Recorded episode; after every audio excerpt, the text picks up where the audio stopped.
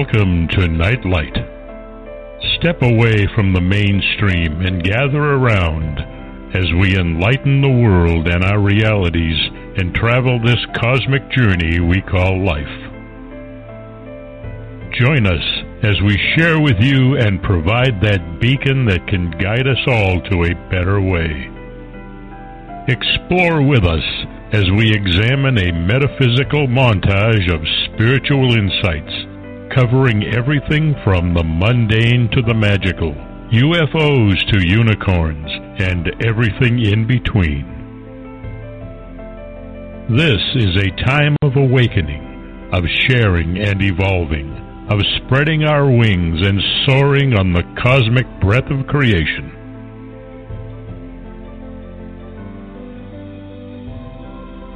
Come and join with other light minded spirits as we weave our lights together to seek understanding, enlightenment, and with a little luck, some wisdom. This is Nightlight, a reminder that you are never alone.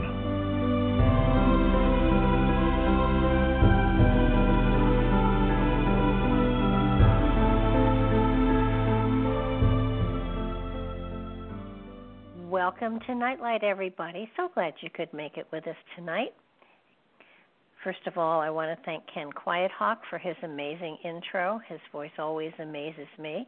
You can find him and his wife at nativestorytellers.com. Fabulous website. Native American storytellers have been, you know, preserving history for generations and it's an amazing, magical, wonderful way to learn history and mythology and mysticism and all sorts of wonderful things. So please check it out when you get a chance. Also, a simple, quick reminder that this is a very unusual week for us, and we'll be on again on Saturday at 3 p.m. So if it happens to be a rainy day, or if you happen to want to take a break from whatever you're doing, Saturday, 3 p.m. Nightlight. Don't miss this show. It's another absolutely good one. But for tonight, Mark has amazing people here for us, and he is stretching our our um, our eclectiveness here with this show, and he's bringing on bunches and bunches of amazing people with different topics. And um, I'm always fascinated by the people that he brings in because they're always absolutely amazing, fascinating, and educational and insightful. Also entertaining, which is the most important part, of course. So, Mark, welcome to tonight. Is is eclectiveness even a word? It is now. okay. I have my own yeah. little, you know, addendum to the dictionary. yeah. How, how how's your uh, uh, week been so far? Well, aside from losing my voice last night, so I couldn't do my show, it's been just fabulous. okay. Well, just, uh, yeah, just uh, take it easy. We have uh, a couple uh, very knowledgeable guests who uh, are pro- pretty much just going to take over for the next two hours, and I, I, I'm just excited to hear them. Yeah, it's, uh, uh, how should we get started? Like maybe with like a Alakazam, we are live, and you know when I think it's look at, abracadabra alakazam. Oh, is, that okay? Um, yeah, when- when we look at uh, you know the pop culture of the early 20th century, or, uh, uh, 20th century, and names like uh, Jack London is called the Wild and come to mind, and you know, the uh, development of silent movies and Charlie Chaplin and Mary Pickford, you know, Robert Frost was writing uh, Stopping by the Woods on a Snowy Evening. Booth uh, Tarkington uh, won the Pulitzer Prize for The Magnificent Ambersons. But the name that stands above all these artists was Harry Houdini. And, you know, pulling a Houdini has uh, been a phrase uh, used for about the last uh, century, referring to you know, escaping from difficult situation. It's used in Tony Carey's uh, song uh, "A Fine Fine Day." Uh, Houdini's leather jacket drew a lot of attention when it was uh, you know brought into uh, the shop on uh, uh, Pawn Stars. There was the uh, recent mini series. Uh, what was it like? Uh, it was on back in I think January. Yeah, uh, I saw a couple of them. They were fascinating yeah. shows. Yeah, what? And it, they were hosted by uh, uh, Houdini's great nephew George Hardeen, uh, and they were I- examining the props and uh, you know, uh, you, you know, looking at how he uh, did his stage acts. So, um, to discuss uh, Houdini's life and legacy, uh, we have magicians, and uh, Dorothy is also an escape artist. Uh, uh, but there, our guests are also the curators of Scranton, Pennsylvania's Houdini Museum, and our guests are Dick Brooks and Dorothy Dietrich. So, uh, welcome, welcome, Dick and Dorothy. H- how are you two tonight? I'm swell. How are you? Oh, fine. I'm fine too. Good, good. Glad, glad you're uh, uh, able to join us tonight. Uh, you know, it's just what uh, two days ago was Houdini's birthday, so uh, uh, what do you call it?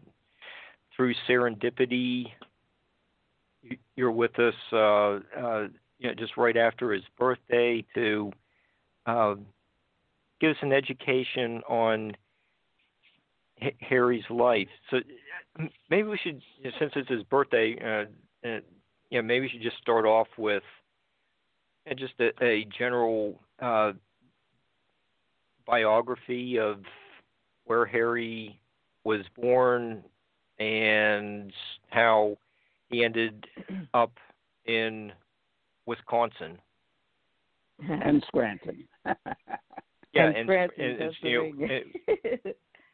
yeah, we're going to get to all that and so so, so much more. Uh, it's just really a, a fascinating subject. So, uh, you know, so if you want to start off there at the beginning of his life, uh, that'd be a good start.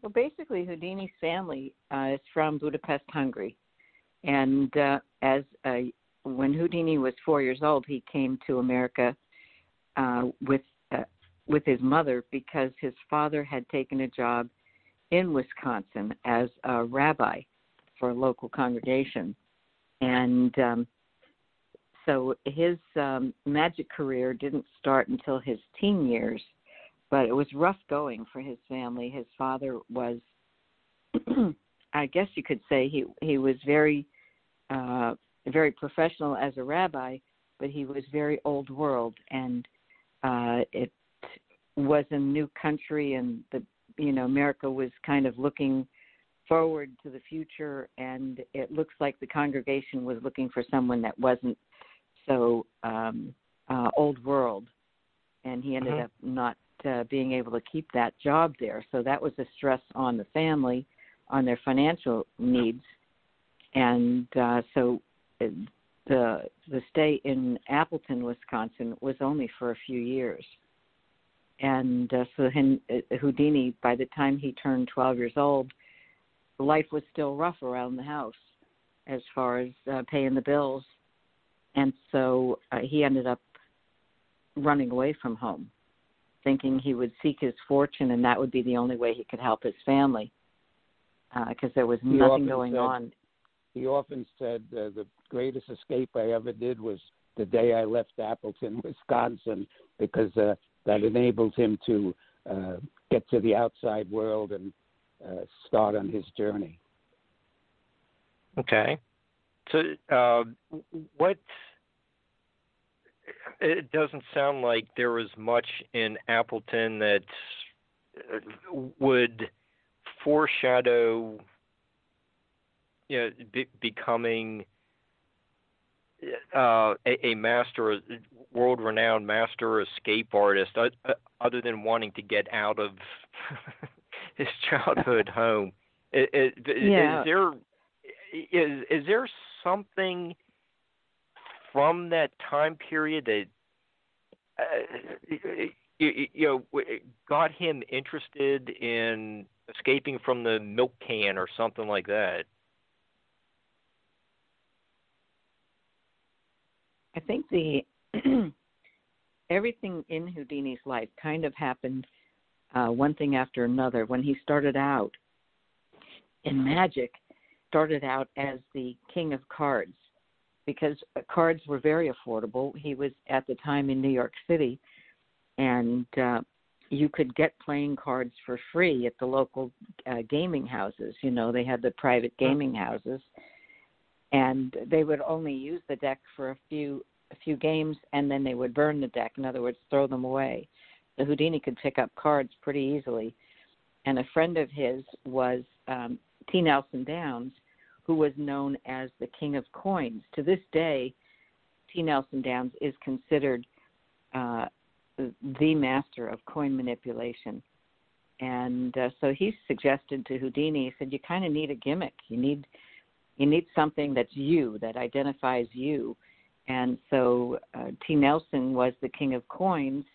Houdini decided, let's do the king of cards because he was good at it and that was uh-huh. something that he could f- afford to put together. And there's a very beautiful poster of Houdini as the King of Cards, and there actually is video footage, film footage of Houdini doing card manipulations, and he was really very good. So any anyone that questions whether Houdini was a good magician or just a good publicist, boy, he he was the best at everything. He was really very talented and very he practiced constantly and he was very physically fit. So he was a, a all around um, working on his success constantly. It wasn't like he got lucky. In fact, we show some of that film footage of him uh, playing cards, uh, using cards, and doing card manipulations at our tour here uh, in Scranton, PA. And uh, we do that on weekends now, and then in the summer, uh, every single day and we have the honor of being the only building in the world uh, dedicated to Houdini.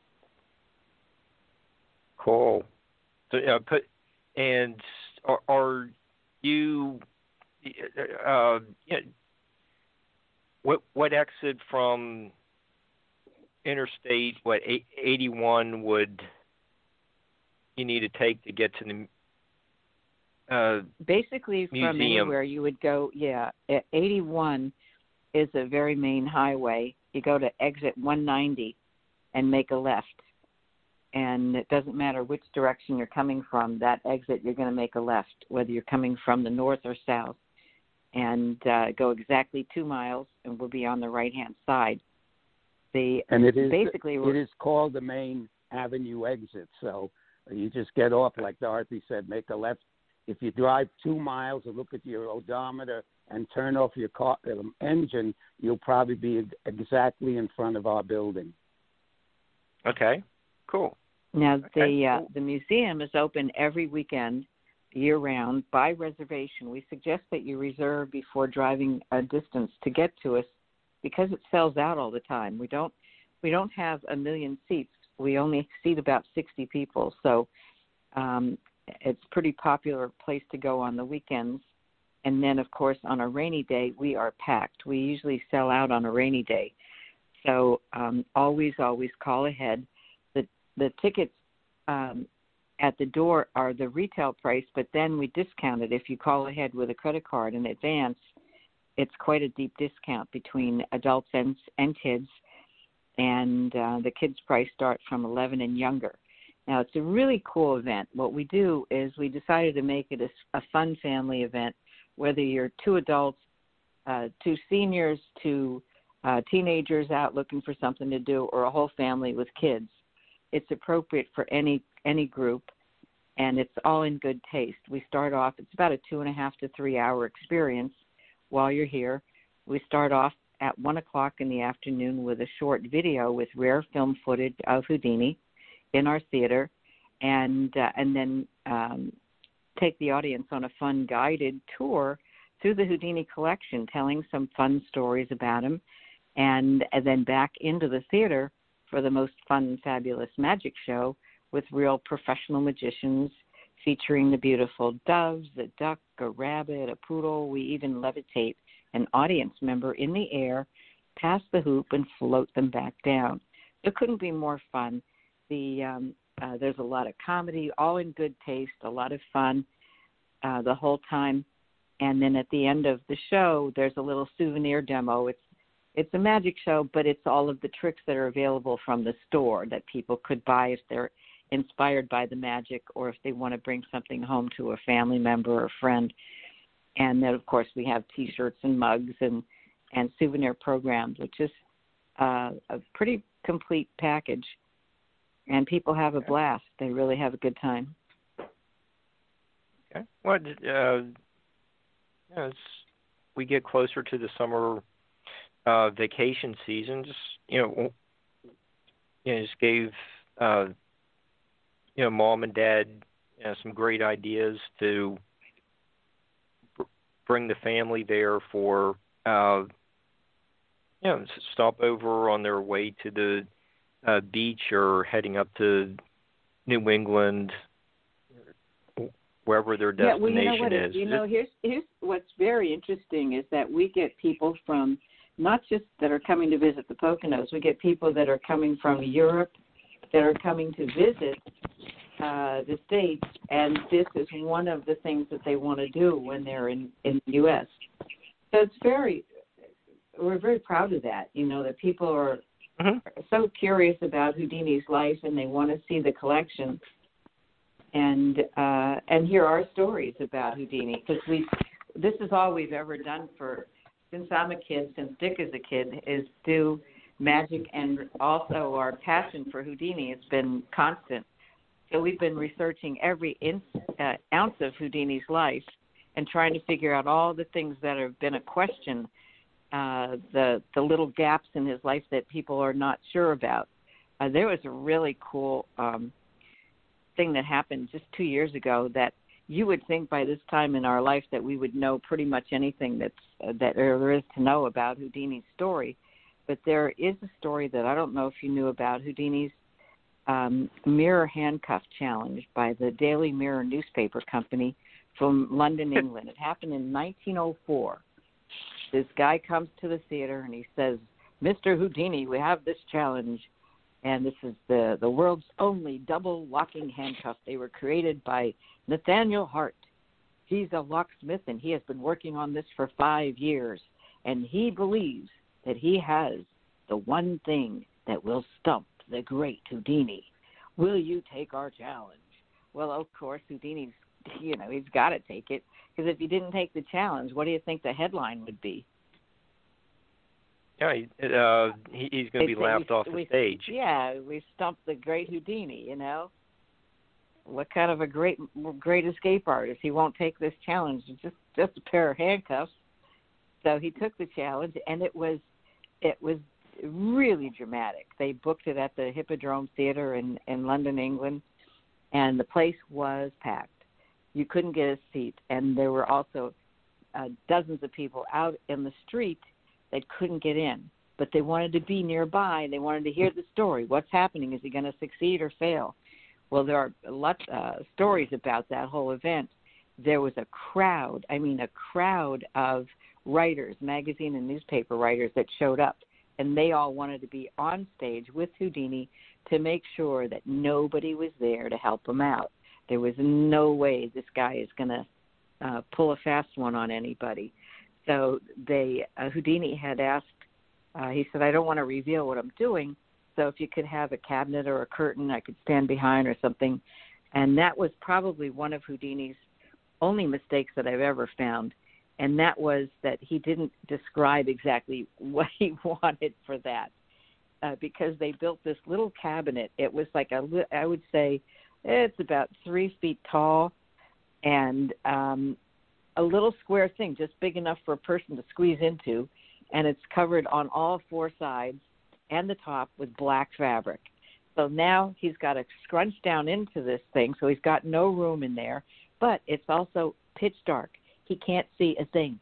There he is in this, this little this little tiny cabinet. and I, like, what's he gonna do now when he sees this thing? He can't. He can't say, uh, "Well, um, you see, I probably should have told you, but uh, that's too small, and I want to be able to see." Blah blah. He would have been laughed off the stage. So he had to just suck it up and do it. So there he is. He goes inside the cabinet, and they had a, a live orchestra booked for this thing, playing dramatic music at the, uh, through the event. You can imagine the tension in the crowd because this has got to be a big deal.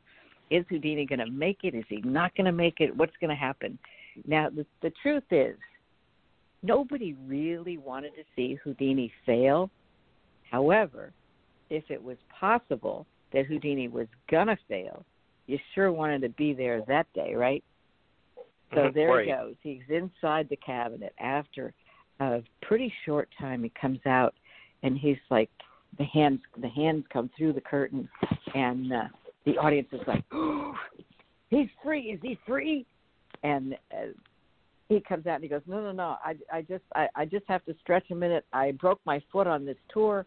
So I just have to, uh, you know, let's just rearrange my my feet and my legs to get some blood flowing over there. It's killing me. And so he stretches, he goes back in, and many minutes later, many minutes later, now he comes out again, and they're like, "Is he free? Is he free?" No, he's not free. He says, uh, and he's dripping wet. You can see he's like really sweating. And he says, "I just need a glass of water. I feel like I'm gonna pass out. It's very hot in there. Can I just get a glass of water?" So now this whole committee of newspaper and magazine writers, they've got to decide. They've got to be the official committee to decide what are we going to allow for this guy? Are we going to allow him to have a drink of water? And they kind of look at each other. What do you think? I don't know. What do you think? Uh, I don't know. Either what, it's a glass of water. What's the big deal? Give him a glass of water. One guy says, "No, we shouldn't give him a glass of water." And you're like, "Why not?" Well, what if there's something in it? Well, what could be in it? Well, acid. Like, no, if he drinks acid, he's gonna die. No, he, there's nothing you can put in water that'll help you open a pair of handcuffs. Nothing. So they give him a glass of water. So he goes back inside, and the orchestra's playing again. And after many minutes more, he comes out again, and he's he's the audience is like, okay, what what? And you can see Houdini's wife is backstage. She's pacing back and forth, and it's visibly visibly noticeable that she is really nervous. She's a wreck. And she's trying to talk with the, his Houdini's assistants, and they will not let her or the assistants get anywhere near Houdini. You can be sure they're not going to let them help him out. So uh, he comes out again, and she's looking, and no, he's not free. And she's like, ah, and she, ah, this is terrible. And so he says, um, uh, listen, um, I just need a, I need a pillow for my knee. I just can I get a pillow uh, to, to I want to like kind of lift the foot off the stage. I, my the my foot is killing me. And if I could just get a pillow, and they're like a pillow. I don't know. What do you think? Should we give him a pillow? I don't know. What do you think? I don't know. Should we give him a pillow? I, I'd just give him a pillow. I don't know. What if there's something in the pillow? What do you mean? What's it? What would what would be in a pillow? It's a pillow. Well, maybe somebody stuffed something in there to help him out. Well, check the pillow and then give him a pillow. So they decide, yep, give him a pillow. After many minutes more, he comes out another time and he's still not free. His wife, she's got the, she has had it. She's had it. She can't take it anymore. She's sobbing. She she says, I can't take it anymore. And she leaves. The whole audience is like, oh, well, if she has no hope, there can't be much hope left, right? I mean, she knows the guy. She knows if it's possible or not possible. So she's going. So there's a guy in the crowd that goes, You can do this, Houdini. Keep going. And then the crowd starts roaring, Yeah, do it. Yeah. So, excuse me, Houdini goes back inside the cabinet with the pillow under his knees. And after many minutes more, it comes out another time. okay? Another time he's out. So they're like, okay, what? he says, uh, could you take off the cuffs for a second so I can get. He is pale as could be. He is sweating. Even like it's just awful. He's just really. You can see the man's exhausted, and uh, off for a second, so that I can just get the coat off and I'll go back in. You put the cuffs back on, I'll go back in. And they're like, "What do you think? Should we take off the cuffs?" I don't know. What do you think? We should. I don't know. If I I don't think I want to take off the cuffs. He probably wants to just see how the lock works. I don't think we should. What do you think? I don't know. I don't. No, I don't. I don't. I'm not. I'm not feeling good about this. I don't think we should take off the cuffs. So the one guy says, "Okay, Mr. Houdini, the only way we'll take off those cuffs is if you'll admit you're defeated." So he's like, ah. he makes a big sigh, and then he reaches in his pocket to get his little pocket knife, and he flips the coat up over his head, and he starts ripping the coat to shreds. Okay, so now the coat is like shredded, and the crowd is going crazy. They're like, "Yeah, do it, yeah!" So he's got the coat off; it's in shreds, and he goes back inside the cabinet. And finally, after an hour and ten minutes, Houdini comes out, and he's got the cuffs free. He, the crowd roars. They roared a second time, and they roared a third time, and scooped him up and carried him around the theater like a superhero and then out into the street to show the people outside, yes, he is the true king of handcuffs. So it was spectacular. You can imagine the buzz around town. And so now Houdini is the true king of handcuffs. So you would think that that would be the end of the story, wouldn't you? You would think. I would. But this is Houdini. You would think. But now, two years ago, there's an auction. and what is in the auction. It's a newspaper called the Tatler News, and it's from London, England, from 1904. And there's a picture of Houdini on the cover with the mirror handcuffs and the key to the mirror handcuffs. And they're different than the ones that we always thought were the mirror handcuffs. So, wait a minute. What happened to the original handcuffs? And why don't we know where they are? Where do you think they are? Uh, could they be at the museum? Nope. Would be a good place for them, but that would be a great place for them if they existed. But here's what I came up with. The funny thing is, when that happened, all over the internet. There were all these buzz people that are Houdini fans and handcuff fans. They're all like, maybe it's that. Why? I don't know. Who do you think would have the original one? And they're like, in in one hour, there was 800 and uh, uh, 385, um, you know, uh, what do you call it? Uh, text in in the the one podcast. It, it was nonstop. People were, how about this? I don't know. Maybe it was this idea. And I was chuckling the whole time. I thought, wow, this is a hoot. Because if you think about Houdini, all right, you got to know that if he got out of those handcuffs at that time in his life, there all of a sudden were handcuff artists everywhere. Now, this was his act. He created the handcuff act. You could bring your own handcuffs, your own chains, ropes, padlocks, lock him up, and he would get out. And so now Here's the problem. Everywhere he went, there were people calling themselves the new Houdini or better than Houdini. He couldn't go anywhere without running into these guys. So he had several things that he did. There was one thing he did. We have a wonderful program on display at the Houdini Museum, which says um, how handcuff tricks are done by the imposters. The whole swindle shown for a penny at the next door to the there was one of these guys working the Empire Theater, and Houdini would send his assistants out to expose them to to show the methods of these other guys, but not Houdini's secrets. So here's what Houdini probably felt at the time.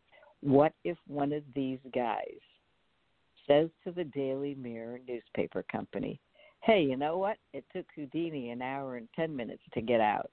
I'll get out in half that time he couldn't have that because what if they actually could escape? Maybe they could escape in 10 minutes. Maybe Houdini just stretched it out. Maybe it wasn't that hard for Houdini to do it. Who knows? We'll never know that. But I do know for sure, sure, that Houdini was not going to allow those handcuffs to be in anybody else's hands to embarrass Houdini. So they are either at the bottom of the Thames River in London, or uh, he melted them down and made a new pair that that you can't get out of. Hmm. And those Hmm. are, so any any uh, any cuffs that you see that are the mirror cuffs, uh, they may be from Houdini's day or not, but they are probably not the actual original uh, mirror cuffs that he got out of. Uh, we have one on display here. In fact, I think we're the only place that has uh, a, a, a, a public display uh, of the mirror hu- cuffs that are available to the general public. Okay, so But isn't that an amazing story? yes, it is, and you know what what you're you know Dorothy, what you're talking about is also very interesting about um, and his uh, competition and always trying to stay one step ahead of everyone else. Um, it, what what are some of the other uh, stage acts that he was doing that uh, just uh, just set him uh, above everyone else?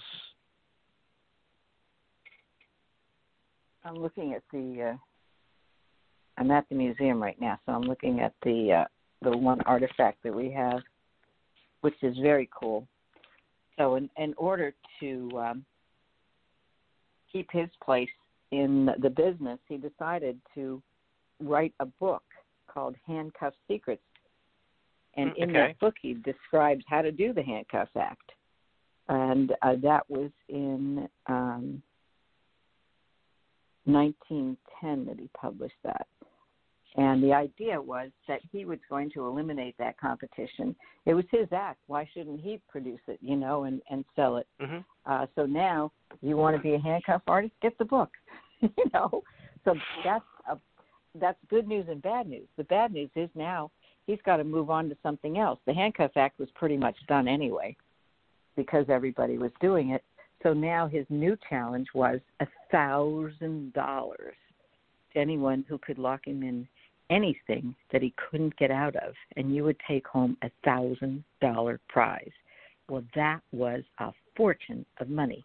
You could buy uh, four pounds of meat for 25 cents in that time. So that was a lot of money. That's why there are challenges all over the world. He um, had the, the milk can started where he could have dairy companies challenge him by uh, building a giant milk can and he would escape from it. There were dairies everywhere. That was how people got milk. Uh, back in the early days, there was every place you went, uh, they had their own dairy farms. And uh, so this was a way for the dairy companies to promote their product. And um, so this was a, a win win for Houdini and for the dairy companies. All of his challenges were so ingenious. The idea is when he came to town, he would accept so many challenges. If he's there for five days, he could accept five different challenges. Now, what challenges do you think he would accept? Do you think he would take the easiest, the most difficult? Uh, give me an idea what you think he should do. Now, it, it, it, seems like he did enjoy the challenge. Uh, he, he just has a personality where it, it doesn't seem like it. He, he would just want to go for the e- easiest uh, trick, but Well, he went for the practical idea. Here's what he did. okay. He took the challenge from the the company that had the most employees because now they're all going to manufacture this challenge. They're all going to buy tickets for themselves and their family. And the the promotion of the day was handbills, little flyers that you would go all over town wherever people gathered, and you would hand out your information. So uh, that was like free publicity for Houdini. The the employees of the the people who are challenging Houdini would do all the publicity. So it wouldn't even it wouldn't even be difficult to draw the crowd. It would be a sellout every time. And um and then he if he was having a bad time selling tickets in a certain area, he would show up a day before and do a spectacular challenge outside. He would either hang out in front of the in town and uh, do a straitjacket escape, or if it's was a big Mhm. city, to hang upside down off of a, the tallest building in town, and hopefully the newspaper building, because they're definitely going to do a story about it, and that would surely bring the crowd. so at one point, uh, he was doing so well in Europe that he sent a telegram to his brother Theodore, who was also uh, he started off with his brother. I don't know. Most people don't even know it. They started out with an act called the Houdini Brothers. There was a young man Houdini started with before his brother got involved, but the two of them, uh, Jack Hyman is the guy's name, and Jack got tired of the uh, working so hard and not making it. He figured the act wasn't going anywhere, so then his brother Theodore uh, took the place, and they became the Houdini brothers until Houdini met Beatrice, and then she became the assistant. And his brother Hardeen, uh, Theodore, also uh, known as Hardeen, he then went out on his own with the same act, pretty much this, exactly the same act, and uh, did shows separately. But Houdini then, when he was in Europe, so successful, he sent this telegram to his brother saying, "Come to Europe. The trees are ripe for picking." So there was enough work to share. Anytime Houdini was overbooked, uh, his agent would recommend this other guy who's uh, Hardeen. This other guy, he he does escapes. and they didn't tell anybody that they were brothers. They acted like competitors. And uh, so that was a, a clever thing. But Houdini died in his brother's arms. And when they uh, broke, uh, when he uh, broke up with his brother because he got married to Bess, it really took one of the stunts that was his early stunt that is still being done today, which is called metamorphosis. And in the metamorphosis, two people instantly change places after be let, being locked and tied inside of a trunk. But the genius of it when he got married was that it was much more dramatic and much more visual for it to be a man and a woman who changed places instead of two men. So that was the first stunt that really got him major bookings into major places uh, early in his career, just as he was starting to do the handcuff act. Okay, and uh, Dick, that was all part of the uh, vaudeville era, uh, you know, stage shows. Uh, Exactly. uh, yes, at the- that was. okay, yeah, uh, uh, yeah, it, yeah, that's interesting. And you know, it's kind of um, Actually, Yeah, early but- on, early on, before that period, they had the medicine shows, and the, that's Okay. where Houdini actually started in the medicine shows. Where uh, Dorothy, can you explain to him exactly what the medicine show was about? This was a uh, the most important guy in that those early days of show business was the medicine man, and he would uh, book either bring a tent or he would book a, big arena and have several stages around the the perimeter, and so each act he'd have hired several different acts and each of the acts would perform on stage and then the audience would like shift to the next stage to the next stage to the next stage.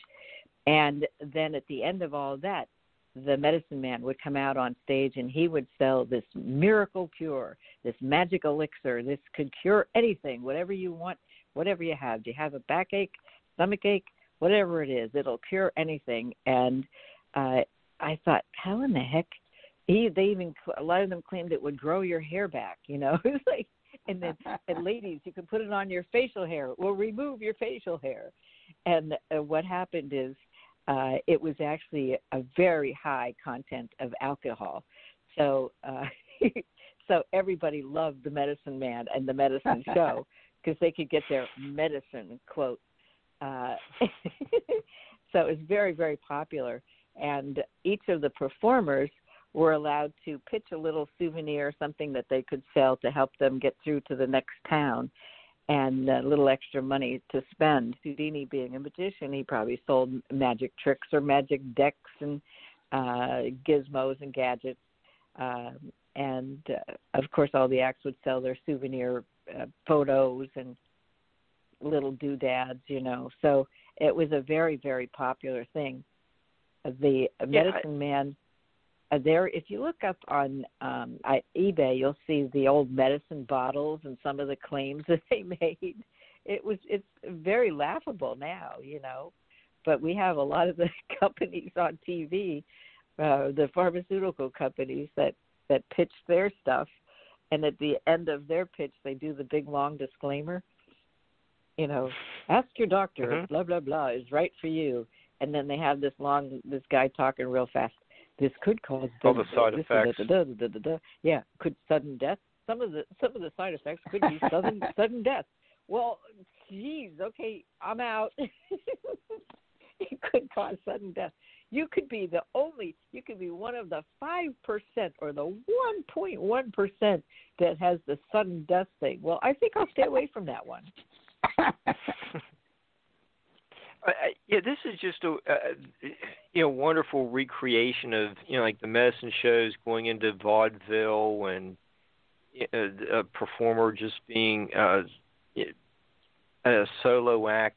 It, it, yeah, that's what you know what a lot what a lot of yeah, a lot of people a lot of people may not realize what vaudeville was. If you're young, you have no idea how wonderful this thing was it would be a whole cadre of performers. It could be anywhere from five to ten acts on one stage, like one after another, after another, after another. Singers, dancers, jugglers, comedians, uh, uh, people doing skits, you know, and of course magic and Houdini the Escape Man, as well as his magic show. And it was very, very successful, very popular. Martin Beck was a big producer, and uh, when he saw Houdini, um, it, it was it irked him because there is Martin Beck. He's this big deal producer. He's got shows all over the country, and uh, he sees he goes to the newspaper each day to try and see if his show gets mentioned in the paper. And there's this guy Houdini. They're talking about Houdini. That's not one of his acts. And he's like, "What? The, who is this guy?" So he goes to check out his show, and he he told Houdini at the time, you know, your act is great, but I can get a magician, but this thing you do with the that metamorphosis, that's that escape thing, and he called it an escape thing. He said that's that's something that we should work on that more, and so he, and he ended sent, up booking Houdini uh, on more for escapes. It, yeah, he sent in his own pair of handcuffs one night, and when Houdini got out of them, he decided he would book him around the world. Okay, so uh, is is that oh was that a moment when uh, Houdini you know, uh, went from you know just a, a regional uh, performer to you know yes, really becoming internationally renowned? Yeah, uh, so that, absolutely. That, that, okay, that was a, a transitional moment then. Okay. Yes, it was life changing. He he was making like twenty five dollars a week, which was average pay in the day. Was good pay.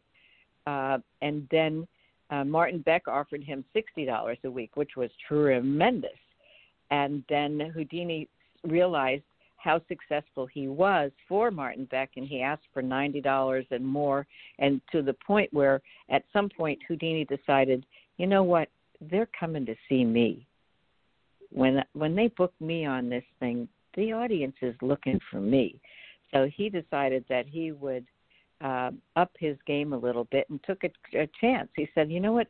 Don't give me any more raises. Just give me a percentage of what money comes in, and I'll make sure the ticket sales are there." So he was more than willing to do these this spectacular thing outside the theater to draw tickets, you know, um, and uh, it was a win-win for everybody. He was making money, the producers were making money, the theater made money, and the audience loved it. And his wife was his assistant at the beginning, and uh, Jim Collins became, uh, you know, more of a permanent uh, assistant. Yeah, well, his yeah his assistants uh, were with him his whole career. Uh, Jim Collins and um, oh, geez, I'm drawing Kukol. a blank. Kukol. Uh, yeah, Franz Kukol. Franz Kukol. They uh, they absolutely were committed to Houdini. They uh, they loved being a part of it, and it was a team that was immovable. They were the best together, and you would never get a secret out of any of any of them about how Houdini's doing this or that. Uh, they were totally committed to to the whole thing, um, and he couldn't have found better assistants. Well, that's an and, you know, and they were traveling all around the world with him at, at, Yeah. at this time too. Okay. Okay. And let's see what. Um.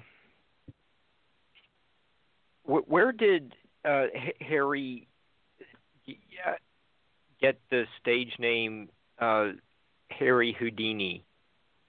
as a kid when he was studying magic he uh, he read a book about Houdin. Robert Houdin was the most popular magician uh, at the time, and it's not even a name that anybody today even heard of. Um, but he was extremely popular uh, popular in Europe, and uh, Houdini wanted to be like him and someone suggested, well, if you add an I to the the name Houdin, you could be Houdini, which means to be like.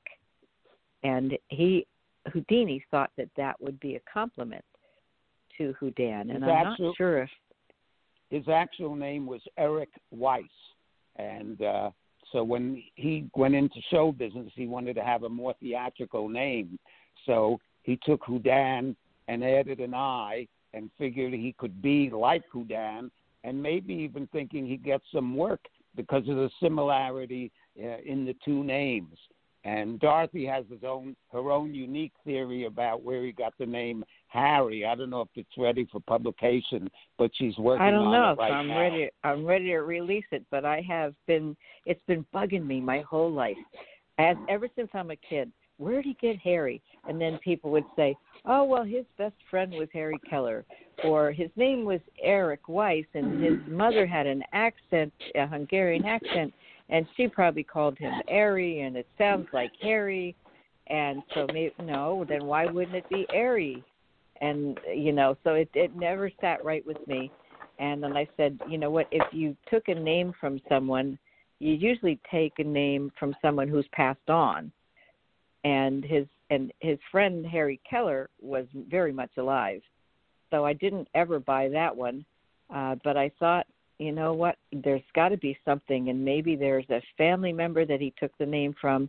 And yeah, I I do believe I figured it out, and I'm not sure if I'm ready to publish it yet because I want to make sure that um, that I'm not going to make a fool of myself. But I'm very, very like 99.999% sure. Okay, well, uh, when you get that point zero zero one percent, you know, fine, fine. just c- uh, c- come back. We'll give you an exclusive on it. But what, you know, what, you know, you can watch uh, some of the uh, escapes on YouTube videos. You know, uh, Barbara and I are watching. Uh, uh, you know, one of the straight jacket one where he's uh, ho- hoisted up, you know, it's like Dick was saying, you know, uh, in- front of the newspaper office to make sure that, yeah, this big uh, story in, in the town is covered since it's happening on your property. It, it's just great Yeah. marketing strategies. But uh, you know, you can see, uh, you know, uh, a variety of the, uh, you know, surviving. Uh, uh, uh, movie clips on YouTube, and uh, maybe uh, in, in a little bit we can get into, um, you know, some of the uh, escapes from the, the movies he was in, and um, know, I, I do want to uh, talk a little bit about the uh, Man from Beyond at, at some point. But you know when uh, you know you watch the archival footage, you know the whole town shows up, and uh, you know, it only takes them like three minutes to get out of the straitjacket, it, it, it, if that. But you know he, he's also working with the uh, police, and it, it just seemed like he had uh, a, a good rapport with you know. Uh, you know the town officials, you know, the uh, the audience, uh, you know, really seemed to. Yeah, he, well, that's you know, big really plus with big plus with Houdini was that he was very personable and very charming. He was a good good looking guy, and uh, a lot of his escapes he would do uh, in just a little skimpy uh, swimming swimsuit kind of little tiny tank, you know just barely covering himself mm-hmm. up. And in some cases, he was even advertising that he would do it totally naked. Like some of the prisons, they would take all of his clothes, like a prison escape, all of his clothes, and put his clothes outside the jail cell, saying, "Yeah, you you'll be needing these when you get out." And uh, uh, so that was probably pretty um, uh, pretty cool for the period because people were very modest back then. And so I would say that that was kind of um, another um, piece of interest, you know, that that drew people to Houdini. That there he is, this this wild and crazy guy that is uh, Im, Im, doing impossible things without anything on, like with no clothes on and I'm sure that the gals wanted to get a peek at that guy anyway because he was pretty buff. and he, it, it, and it, it, it looks like um, uh, uh, you know for, from a, a lot of the photos that he did uh, you know, have a uh, exercise regimen. You know, he he really Harry really wasn't uh, very uh, uh, tall man. No, uh, actually, yeah. It, he, well, he people were shorter in the time though. Uh, he was five foot five, but people weren't very tall like we are now, um, and that's probably because they didn't have all of the the things that we the additives that have been on, been put in our food for decades. You know, that uh, could be the cause of some of that you know the growth hormones and all that that they put mm-hmm. in our beef and and food and uh so yeah i think that had a lot to do with it but um regardless of his size i think he was in some cases a little um um insecure about being in pictures with next to tall people like his from Downs there is a picture of him standing next to T. Nelson Downs and Houdini decided to do it. There's like a little slope there, so Houdini stands a little bit up on the slope and on his tiptoes, which is so comical to see. He probably thought the photographer was taking the shot from the waist up or something, you know.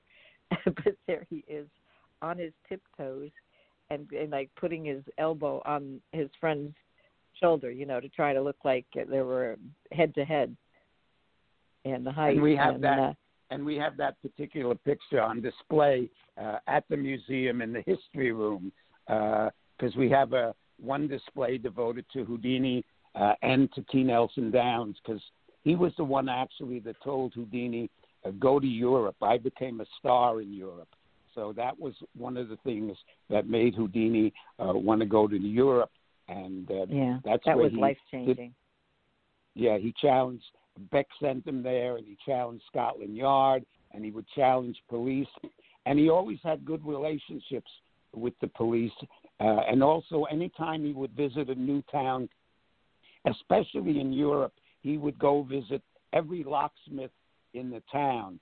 And because he knew so much about American locks, he would tell them what he knew, but also they knew about European locks, which Houdini quickly had to educate himself about because there were locks that probably Houdini had never seen uh, in the United States, and he knew he would have to confront those locks uh, as he traveled to Russia, to Germany, to France, to England, and he had to surpass uh, and and beat any of those challenges that he might confront.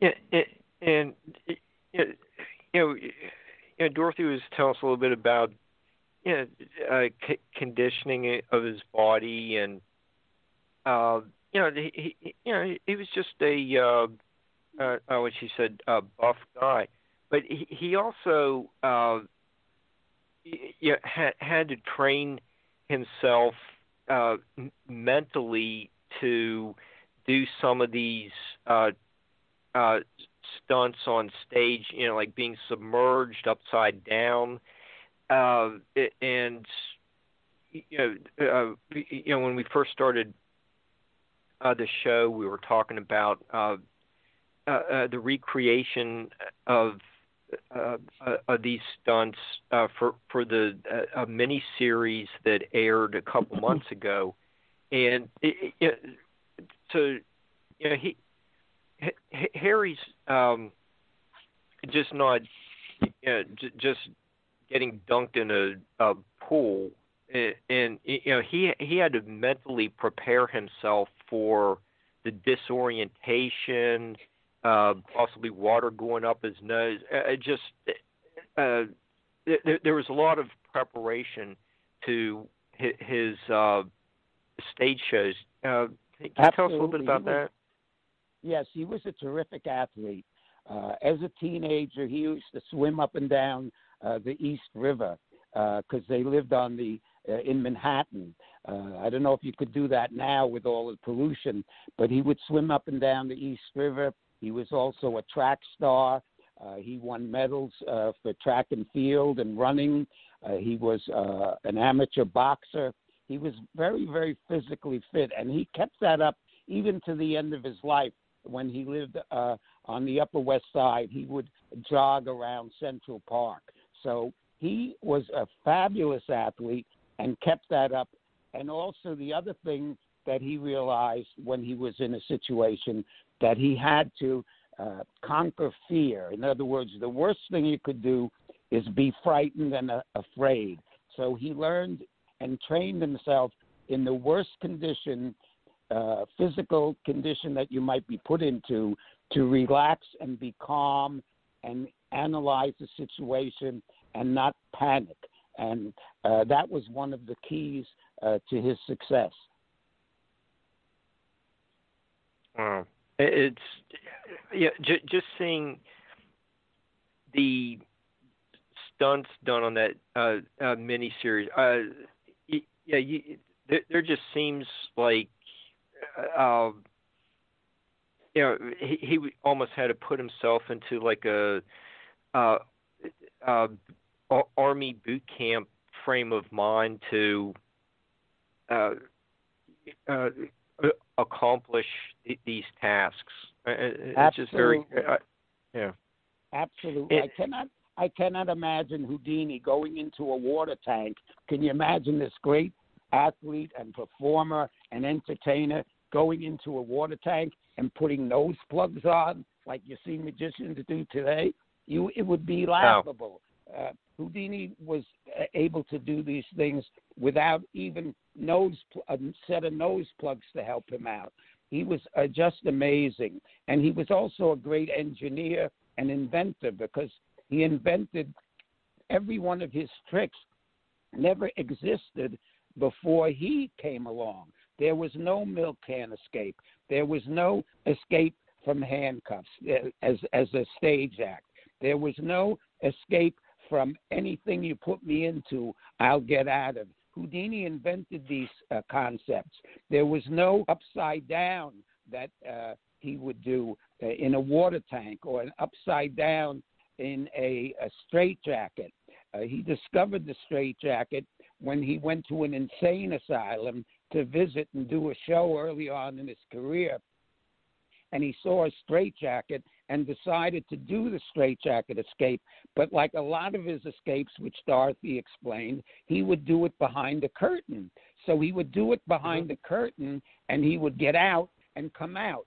And then his brother, who was his buddy, his brother said, You know what? I tried it one time in front of everybody and let them see how difficult it is. And it's even better. So Houdini took that from his brother with his brother's blessing, and Houdini then began, began to do it on stage in front, full view, and even uh, to do it uh, outdoors uh, in front, uh, in full view. So it became even more sensational because it is clearly so difficult uh, to get out of, and so it's a very dramatic. If it's done right, it's a very dramatic uh, presentation. And uh, in fact, all the years that magicians would do that, they would copy Houdini. And how Houdini did it uh, is he would roll on the ground, he would push up against the wall, he would jump up and down. And in fact, there's video that we show at the museum uh, how he rolls on the floor and pushes and struggles. And that's how it was done traditionally uh, for decades and decades, even after Houdini died. And then Dorothy was the first person to do it in full view, but not rolling on the ground. And why that is, is because she felt it would not be very feminine. Uh, she always, although she does these things that she does, she didn't want to be masculine and roll on the floor and bounce around. She thought it would not look good for a woman to do that.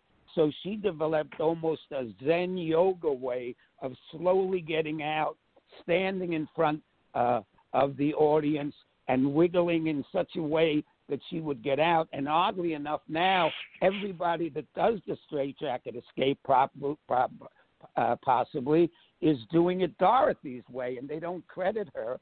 And when Dorothy first did the straitjacket escape, many people would say, especially magicians, "Oh, that's not for a woman. Put her in a straitjacket. It's ugly, and it's and and now any woman that wants to be a com- magician, guess what they do? The first thing they do is Dorothy's stand-up straitjacket escape. So it's a great thing uh, that when she uh, started out, not only did she do it that way, then in an effort to because people did not accept women uh, as a magician when Dorothy started out. Uh, every magician uh, pretty much was a man. There was no woman of any consequence in the entire world that was a woman. There was one many years ago that inherited a family business called Adelaide Herrmann, uh, but she was part of a dynasty. But there was no real woman of consequence uh, in magic. In fact, pretty much since then. Uh, there was one other in the war years by the name of Dell O'Dell. In fact, Dorothy, out of respect to some of these women that came ahead of her, she's put up two websites. One is called JoanBrandon.com, which was a female magician uh, that became the world's greatest hypnotist in her day. And there was another one, uh, Dell O'Dell, who was called the Queen of Magic. She was, they were both like in the 40s, but then there were no magicians, female magicians, uh, to come along. So in order for her to get work, she'd go to an agent and they'd say, "Well, you must be the person that gets cut in half, or you must be the per. When does the real magician come? When? Yeah, I know it's laughable. When does the real magician uh, show up? And then she'd do. She'd get booked on a job, uh, and and the agent would say, "Well, if you take your clothes off, we can get you a lot of work." Well, Dorothy never did that. She never dressed as a man, but by like a lot of women do in the tuxedo, which she felt was too masculine. Mm-hmm. But by by the same token, she never dressed uh, very skimpy clothes and uh, like you picture the typical uh, magician's assistant. She would always have a pants outfit uh, that was feminine or a gown or that kind of thing. And then she had to do things to supersede what other people were doing. And she said, How do I do this? Well, she said, Let me find some things that even the men won't do. So that's how come she developed Hanging Upside Down, which was a home box office special called The World's Greatest Escapes, which to this day is the best special uh, ever on TV. The title of it gives it away The World's Greatest Escapes. And she was special guest star on that show. And what she did was the straitjacket from a burning rope from a parachute ride, hundreds of feet in the air, and they would not bring her down and take from the burning rope until she got out or the rope burned through. And that was uh, on home box office. And to this day, nobody has copied that exact presentation of the straitjacket escape. And she had no guide wires. Houdini, when he hung upside down, would have an extra guide wire attached to him on the building in case something slipped on the one that he he didn't use the burning rope, but he had a guide wire that in case something happened to the one he was hanging from the rope, it would save his life. Dorothy had a burning rope and no guide wires, and she did it hundreds of feet in the air. She's the only, not only, she's the only woman to ever do such an escape. There's been a few magicians that have tried the burning rope. By the way, one of two of them uh, nearly died or broke a lot of bones because they fell. And then she said, What else can I do that will gain the respect of my peers, not just women, but the men as well? So she became the first and only woman in history, even today, to do the bullet catch, where she would catch a bullet uh, in her mouth. And she does. She's done it several times under challenge conditions, where the committee would buy the bullets, they would bring them under guard, uh, so that nobody could tamper with them, and they would bring them, and then they get a marksman to fire, and it would always be pretty much point blank, but between her and the rifleman would be a sheet of glass, which again could be inspected or brought in by the committee, a sheet of glass to show the bullet as it goes through, and she catches it. And she's done that uh, several times. And again, no woman uh, on earth has ever done that particular stunt. So that's why she has. Uh, she's actually becoming a legendary figure uh, in in the magic profession. Yeah, uh, I, I, you aren't going to see me doing that or being hung upside down uh, 200 feet uh, in a straitjacket either. So, I, yeah, it, yeah, Dorothy, I, I, I don't know how you do that. Um, I, it was yeah, you can still see the videos on YouTube. And what uh, Tony Curtis is the host of that show. And, and, yeah. So you're working with him. Uh, he's uh, narrating uh, what's going on while you get hoisted uh, with the flaming rope, and uh, it, it's uh, uh, j- just compelling. Watching. I'll tell you what, I did it, but it's hard for me to watch it. it is hard for me to watch it. I I'm like is in my throat for a few seconds, and I'm like, uh, well, we already know you, you're okay. You're going to be fine. but it is it is really uh, very dramatic to watch. That one was awesome. Uh, the I think uh, sadly I some of the escapes that I did I don't have on video. It was one I did at um, Roosevelt Stadium, and they had a crane. They they said how how big of a crane do you want? And I said, well, however how however big you want it to be. I mean, I just you got to make sure that it's tall enough that I'm hanging off the ground. You know, if the if the crane is too small, I won't. You know, you've got to have rope. I'm got to be hanging from the rope and then hanging from a, a piece of chain so that the chain, um, you know, that your crane doesn't start on fire. You've got to have a little bit of space there. So you've got to have like 10 feet between me and the rope. And um, Get the highest one you can. So with a 300 foot crane, 300 feet. I didn't know they got that big. so yeah, it was uh, pretty dramatic, needless to say. Yeah. Uh, And- okay, go, go, go ahead, Dick. Yeah, and some of the things she's done uh, in her show, uh, because there's such, uh, it's a competitive field. Uh, uh, she doesn't put all of her routines on YouTube because what happens is the next week there'll be uh, ten girls wanting to be magicians, copying her lines and her jokes and her routines. Uh, for instance, she does a routine where she says for a hundred years men have been sawing and cutting women in half, and now I think it's time for women to cut men in half. And the whole audience cheers and goes crazy. And she did that on the Tom Snyder show, and she also did it with Robert Klein on uh, one of the Robert Klein uh, television Mhm. specials uh, when he was on. She cut him on in half on TV, and we have that on video. And people say, "Well, why don't you put that up?" Why? Because you know there'll be 40 other people out there doing it. So she has a lot of routines that she does that uh, are just they stop the show, uh, uh, and it's just it's wonderful to see her live. She performs live here when she can at the Houdini Museum in Scranton uh, when we're open. Occasionally she'll travel.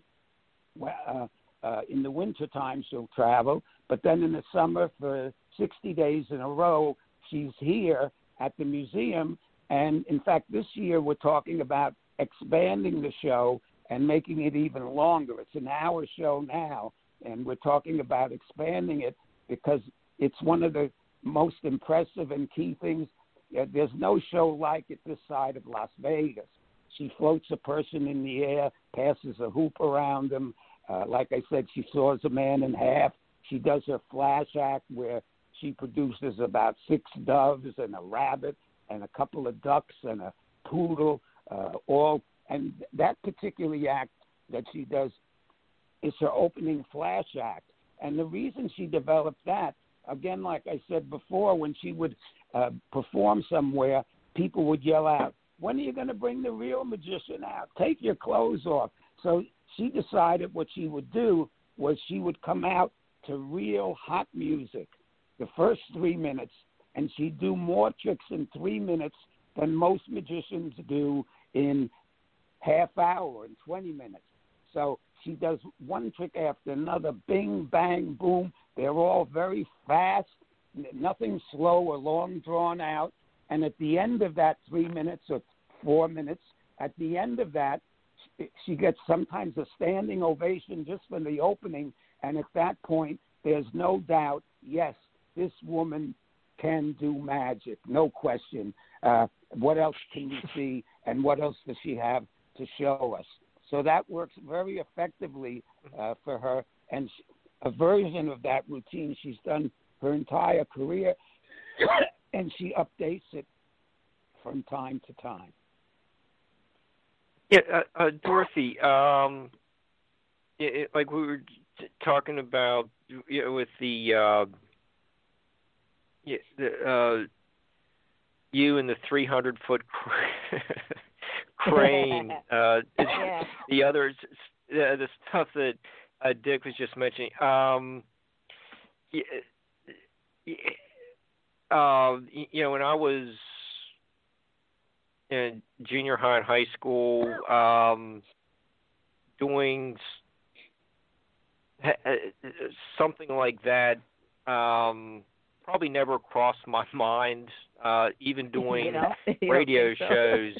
I yeah, uh, that wasn't uh, in uh, you know, the plans e- either un- until you know just you know uh, you know Barbara gets uh, gets me involved with this. You know, just tell me you're working for me now. That uh, that was my job interview, and I didn't even say anything. But um, but it, it yeah, how did you get interested in magic and you know your fascination with Harry Houdini uh, to turn this Well, into a yeah. career? several things. When I was a kid, I was very fortunate. The the school that I went to had an old fashioned auditorium with uh rake seating, which means you know like the seats are the floor is slanted toward the stage, so that Oh, it's like a real theater. Unfortunately, nowadays a lot of the elementary schools have um, uh, what they call a multi-purpose room, and that room is not only the auditorium, it's also the lunchroom, it's the gym, It basically Mhm. looks like a gym, and they do all the other activities that they normally would have several rooms for. They used to have an auditorium for any theatrical uh, uh, events that they would have. They also had a gym for sports. They had a music room with good acoustic sound for um, for their band and musical uh, education. And now it's all one room. Well, I was very fortunate. They had this beautiful auditorium. They had a stage with a red curtain on stage, uh, beautifully lit with red lighting. Uh, the so with you can imagine how dreamy it was with the red lights on the red stage, red curtain, and uh, it just honest to goodness, it just took you to another place. It was so I've never seen anything like that and I was a poor kid, so I wasn't like a kid that was going to theaters or anything. I never had even been in a, an actual real theater at that point, and I, I was just blown away. I just blown away. I thought, how fabulous is this? And then the principal came up on the stage and said that we are uh, presenting a very important person here today. We're going to have a magician, and I didn't have a clue what he was talking about and then the show began. This guy comes out on stage and he's doing one trick after another, and it was amazing. It was amazing. I was totally blown away, and it didn't take long. It was mm, like a few seconds before I started realizing, holy cow, this is the entire crowd is mesmerized by this guy. They he is giving everybody here a gift and I couldn't figure out what this gift was, but I knew it was like something special that is not normal. This isn't just like normal everyday stuff. And I didn't realize until much later that the gift that you a magician gives the audience is that feeling of wonder when they take you away and you don't have a clue what they're doing what is going on. It is just everything they're doing is impossible. It's they make impossible possible. Not only possible, he's doing it. And I thought mm-hmm. instantly, I thought, if this guy gets paid to do this, this is who I want to be. I want to be this guy. I want to be. I want to be giving these gifts to people. I want to bring people to this kind of feeling and this. I mean, it's a, a feeling when you're watching somebody do the impossible, right? I mean, if you think about it, it's amazing. And who doesn't want to be amazed? So I I said to my teacher, "What is that, and how do, do is that something that people get paid to do?"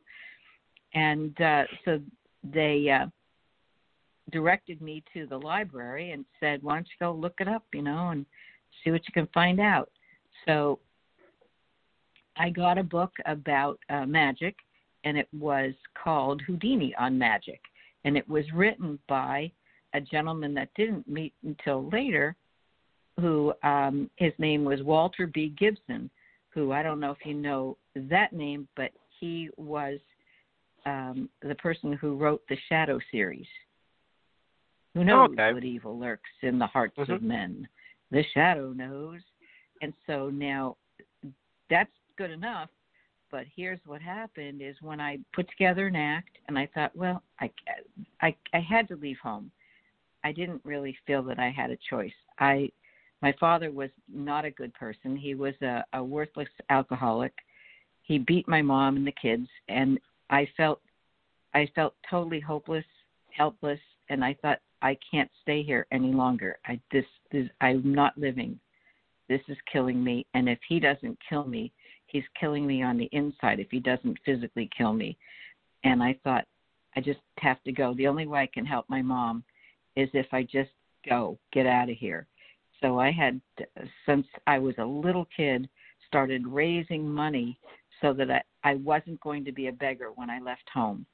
Uh, I knew that I had to have some kind of big amount of cash, and I didn't know what big is. Uh, I didn't have a clue what everything costs but I figured if I have enough money, then I can be independent and I don't have to be desperate. I don't ever want to be desperate. And uh, so if I saw somebody doing any kind of chores, I had my little magic act together, but basically that was pretty tough because I'm not a booker. I didn't have a clue how to do it. Uh, so I ended up doing a lot of shows and ask people, well, just give me whatever you think, you know, just give me a few bucks. And uh, but if I saw someone raking leaves, I'd say, oh, geez, I am so good at raking leaves. If you let me do it, I, I'm not kidding. You're going to be so happy. Just give me whatever you think you can afford. And so I did that. I'd say, oh, geez, I'm such a good painter. I, let me finish that for you. I'll, you won't believe how good it's going to look. And um, every time I would say, just pay me what you think you can afford. And they'd always give me more money than I thought I would have asked, you know. And uh, mm-hmm. so when I got $3,000 saved up, and that's even after my father had stolen my money because he thought, uh, he said, kids don't need any money. Why do you have money? You don't need money. You need to steal my money. And he would drink the money too. Um, uh, so my girlfriend's older brother um, was very, very happy. He was uh, bragging all over the place that he's going to New York City to uh, drive this sports car, a little red sports car, for one of the local car dealers that wants to sell it in the city. So he was all bragging he's going to be smooth guy driving this thing to New York. And I said to my girlfriend, ask him if he'll take me with it with him. I, I want to go to New York. She said, What? What? What are you talking about? I said, I gotta get out of here. You know what my life is. I gotta get out of here. I, that would be perfect if I go to New York. She said, Well, what are you gonna do in New York? I said, I don't know. I'm not gonna be here. That's what I'm gonna be doing in New York. Something. I'll get a career. I'll get a life. And so she said she asked him, and he said, "Yeah, yeah, I could use some company on the ride." So little did he know, I'm like really way underage. He should never have done that, but he did, and uh, he never asked me, "What are you going to do when you get there?" You know, he never. It, it was like really funny. wasn't even curious. So then we get to New York, and he says, "Uh, what are you going to do?" I said, "Well, I got to find a place to live." I said, "Well, how are you going to do that?" And they like he's like, "Oh, come on." I said, "I'm going to get the newspaper and see where who's got something to rent. You know, I got to rent a place to live." So I got to the newsstand, which is one on every two blocks, and uh, so I get to the newsstand, and there's this newspaper called Show Business Newspaper, and I thought, "Wow, man, this is like this couldn't be any easier." And uh, so I go to the back of the newspaper, and there's an ad that three gals are looking for another gal to share their apartment with, and the the my share of the rent would be 150 a month. Yes, this this is doable. I can do this. I don't have to be a beggar. I can be who I want to be. I can and I can just be whoever I want to be. I don't have to go get a job while I'm trying to be a magician. I can just hold out and, you know, paying the rent and I don't need much. So I went to the grocery store and tried to figure out, all right, so how much does everything cost? And I found they had a package of frozen waffles. They were four packs for a dollar and there were eight waffles in a pack. And I thought, whew, I could, la- I could live on waffles. I love waffles. And uh, I had uh, got a toaster, and I figured in the morning I'll have as many waffles as I want. I'll hit the road. I'll get a buy a piece of fruit midday, and I'll get back to the apartment and eat however many waffles I want for dinner, and I should be good. And and I did it. And you know what? To this day, I still love waffles. I think they're the they're awesome. And uh, so that really, honest to goodness, I, that was the first time I felt free and I didn't feel judged. I didn't feel um, uh, that I was going to get beaten every every day. I didn't feel like somebody was to tell me, "Oh, you're a loser. Ah, oh, you you're nothing. You're never going to be anything." Ah, you know, there was no none of that. It was all gone. It was all gone. It was the first time I ever felt really free, and uh, so the good thing is lots of good things. The the gals that I was staying with were all in show business, or they wanted to be, and so they um, kind of taught me the ropes. They said, "Well, you need you need a resume. You need pictures and resume." And I said, "Oh, well, what do I where do I get all of that?" And so they helped me put together the resume. And I feel bad that I don't have a copy of that original resume because they they pretty much put it all together. I said, "Well, what do you say in the resume?" And they said, "Well, the, the places you've worked, the things you've done." And I was like, "Okay, I did. There's nothing. I got nothing to tell." They said, "You just make it up. They don't. They don't read it." And so I said, "Okay." So they made up a whole bunch of stuff that I was doing and did, and uh, we go to the agents, they have a thing um, uh, called go sees. You have to go see the agent, and uh, so there was a whole flock of agents that were in in that you know booking society bookings and you know parties for society groups and uh so you'd go every day to a different town where these agents offices are and you show up you wait in the you wait in the office and they call you in and you chit chat and then they say well do you have a picture and resume? Oh yes yes here we go. And then they take the picture and the resume and you don't know what they do with it but every time you go back they ask you for another picture and a picture and resume. So yeah, one could assume that they don't really hold on to them unless they really really want you. And uh so you go through a whole lot of them by the time and then at some point I, I was like do you really need the envelope because i figured maybe i don't have to buy envelopes you know, he's not, the guy's just to put it. He's just to put it in the garbage. I don't think they're keeping these things. And uh, so, yeah, I I got so many agents that uh, their main interest was uh, they'd say things like, "Hey, you're a beautiful gal. You know, you should be in porn. You should do porn. You should you should take your clothes off." You'll make a lot of money. I'm not kidding. More money than you ever imagined. You make a lot. You'd be working day and night. And I said, Well, I really don't want to work day and night. I really would like to make a lot of money, but not taking my clothes off because someday I might become a mom or a grandmom and I wouldn't want those pictures to show up or those videos to show up and people to be embarrassed that this was me. So, yeah, that's not going to happen. You're interested in, then we can't work together and that would be sad because I really am very talented. And so I kind of never closed doors. That was my thing. Don't close doors. If somebody acts like a jerk, that's them. You don't have to be a jerk back. Just let them be whoever they are and just try to be yourself whatever yourself is. And I just wanted to have a good self image um, that I could be proud of. And I, I decided really early on I want to be a role model. I don't want to be caught doing something that, oh, yeah, I was young, I didn't know any better. You know how a lot of the uh, a lot of the people in show business they're like, oh well, yeah, and you find these nude pictures of we even have nude pictures of the first lady. Oh well, oops. Right. Yeah, you have uh, Dorothy. You have a empowering story. I think uh, a couple, couple weeks ago when uh, you know we had uh, Benny as our guest. Uh, she was also d- displaying uh, being another great role model. So thank thank you for the uh, touch touching the audience with um, just being an, an, empowered person.